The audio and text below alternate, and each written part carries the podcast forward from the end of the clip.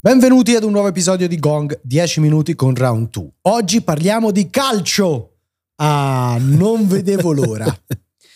C'è qua il mio socio e collega che eh, sghignazza, anche perché credo che questa prima parte del podcast la lascerò sostanzialmente tutta a lui. Parliamo di calcio e inaspettatamente non solo di calcio videoludico, ma anzi di calcio reale, eh, vero e proprio, giocato sui campi, perché ci sono delle novità che riguardano comunque anche il nostro mercato, dal momento che eh, sono inerenti a una mossa di eh, un colpo di rene, una mossa sì. di mercato di Electronic Arts. Ebbene sì, allora facciamo una, una, premessa doverosa, un ripassino, ricordiamo che dall'anno prossimo, quindi eh, il gioco di quest'anno, i mondiali Qatar 22 saranno assolutamente coperti dalla, pro- dalla prossima edizione di FIFA, FIFA 23, ma dall'anno prossimo eh, EA Sports ha perso la licenza del naming di FIFA, quindi il gioco calcistico di Electronic Arts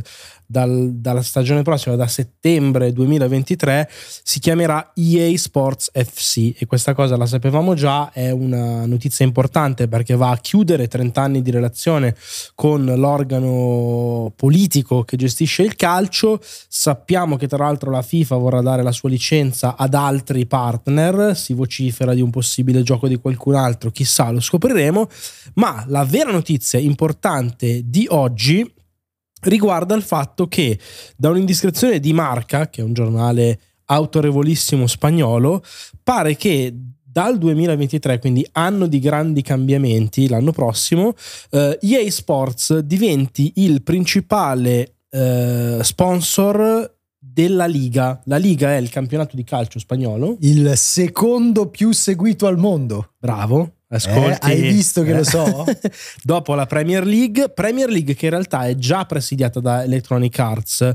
Infatti, già da, da qualche tempo eh, nella Premier League si vedono eh, le immagini di EA Sports, il logo di EA Sports, per esempio, quando vengono comunicati i minuti di recupero quando uh, vengono annunciati i cambi oppure anche sulle maglie degli arbitri. Ebbene, il branding, la sponsorizzazione, diciamo, della Liga sarà ancora più aggressiva perché diventerà ufficialmente EA Sports La Liga proprio nel nome, così come in Italia c'è per esempio Serie A Team. La stessa identica cosa è una sponsorizzazione che costerà 30 milioni di eh, euro all'anno e che eh, ovviamente andrà, andrà, ad avere un impatto importante. Eh, diciamo che da una parte Electronic Arts ha perso qualcosa nel nome del suo gioco, va a provare a recuperare terreno a livello di immagine, sponsorizzando in maniera così aggressiva un campionato importantissimo. Cioè l'idea è comunque quella di eh, fare in modo che il nome del gioco sia in qualche maniera associato al calcio giocato. Esatto, calcio sì, è quello vero. Sì, in realtà più che il nome del gioco, il nome di EA Sports, EA Sports perché okay. il, si sì, chiamerà sì. EA Sports La Liga e non EA Sports FC La Liga. Diciamo che però il nome stesso del nuovo gioco già contiene eh, quel nome e quindi di conseguenza è sicuramente un, un'indicazione importante insomma, non vogliono cedere il passo. No, non mollano se... il colpo. Però evidentemente forse qualche timore ce l'hanno, cioè anche loro hanno capito che probabilmente, eh, insomma, questo cambio anche un po' epocale avrebbe potuto certo. scuotere un attimino gli equilibri e hanno fatto un investimento veramente molto molto concreto per rimanere là dove sono in alto nell'immaginario degli appassionati esatto, del pallone. Esatto, ecco. esatto, sicuramente sì. Tra l'altro la Liga è un campionato fortissimo sia in Europa che soprattutto negli Stati Uniti e in generale in America grazie al fatto che eh, si parla ovviamente eh, lo spagnolo, è il campionato certo. del, spagnolo e quindi eh, è grande popolarità anche un po' in tutto il mondo, sicuramente fa bene a livello di, di branding questa associazione. Nella seconda parte del nostro podcast invece parliamo eh, della di eh, Activision Blizzard King da parte di Microsoft. Ne parliamo però eh, diciamo di rimbalzo perché in realtà la notizia è che sono arrivate delle trascrizioni di una dichiarazione che Sony ha eh, rilasciato all'ente regolatore delle acquisizioni brasiliano ehm, che riguardano appunto il punto di vista della casa della PlayStation su questa acquisizione. Un punto di vista che eh, insomma forse lascia trasparire comunque qualche timore.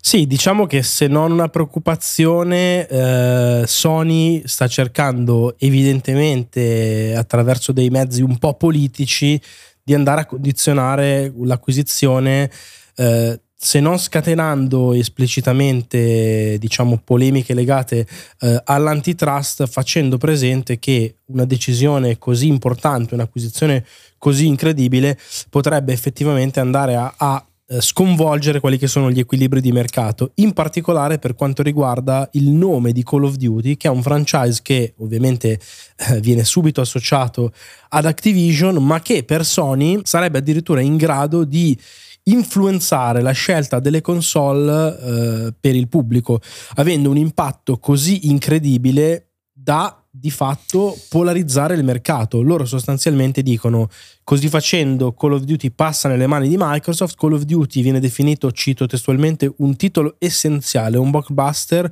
un gioco AAA che non ha rivali e loro dicono che l'importanza, secondo un studio del 2019 di Call of Duty per l'intrattenimento è indescrivibile che è l'unico videogioco, l'unica IP legata a un videogioco che è nella top 10 dei branding legati all'intrattenimento con Star Wars, Game of Thrones, Il Signore degli Anelli, Harry Potter e altro, e quindi dice è una cosa così popolare il fenomeno Call of Duty che il fatto che finisca nelle mani del nostro rivale potrebbe, potrebbe. effettivamente creare influenzare molto. Allora, io eh, cioè in questi giorni è un po' scoppiata l'amaretta insomma sul, sul, web perché è chiaro, sappiamo che purtroppo nel nostro settore la console war è sempre un po' dietro l'angolo, quindi c'è qualcuno che dice che Sony ha utilizzato dei mezzucci per cercare di influenzare eh, delle scelte dell'antitrust. Io dico la mia, non ci vedo niente di strano in queste dichiarazioni. Mi sembrano che siano anche rispondenti alla realtà delle cose, perché di fatto se Call of Duty dovesse diventare un'esclusiva per una console, potrebbe cambiare, spostare gli equilibri di mercato rispetto a quello che sono oggi.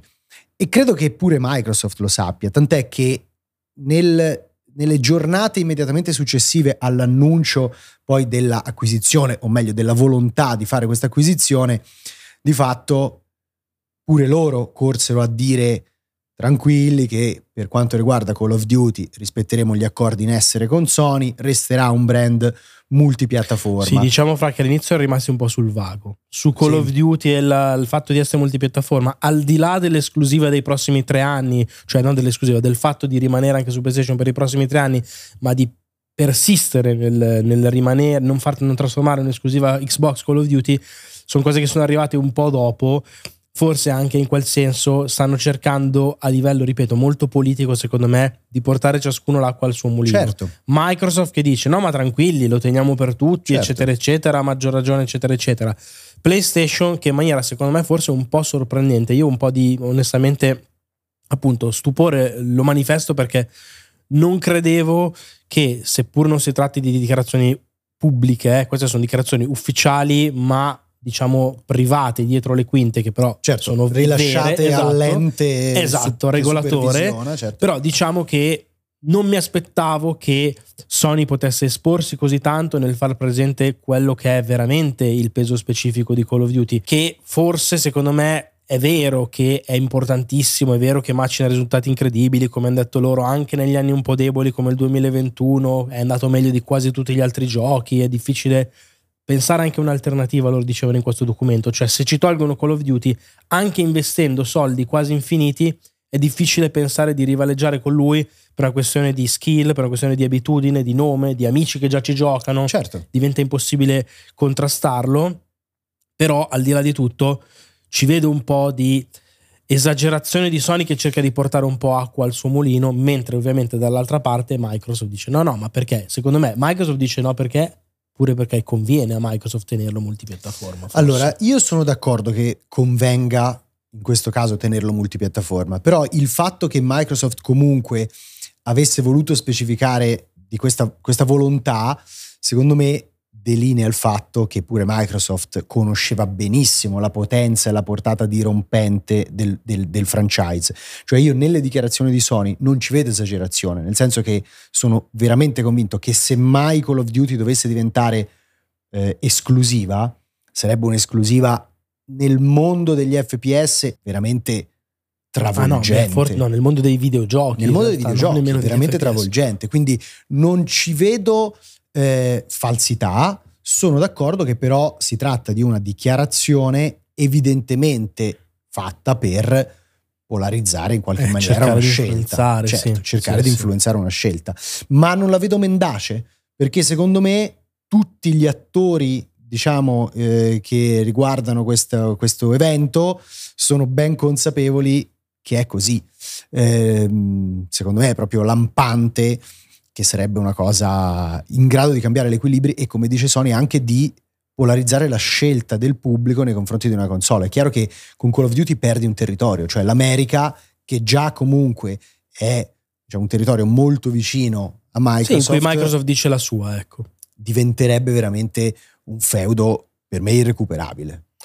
È vero, vedremo, sicuramente lo ripeto per l'ennesima volta, sono dichiarazioni secondo me da prendere più che da interpretare più che in una logica legata strettamente al gaming, molto più legata ai rapporti di forza, agli equilibri davvero un po' politici ed economici sul mercato, ma è vero che quando si parla di un'acquisizione come quella di questo genere, chiaramente si va molto al di là del software, del singolo gioco, di una saga, di una, della prospettiva futura, ma si parla di, di altro. Certo, ecco. chiudo anche dicendo che è normale in una situazione del genere, con un'acquisizione che è una delle più costose e impattanti del mondo dell'entertainment tutto che gli enti regolatori sentano le parti. Sony non è stata l'unica chiamata in causa, sì. è stato sentito anche Ubisoft, è, stato, è stata sentita Google.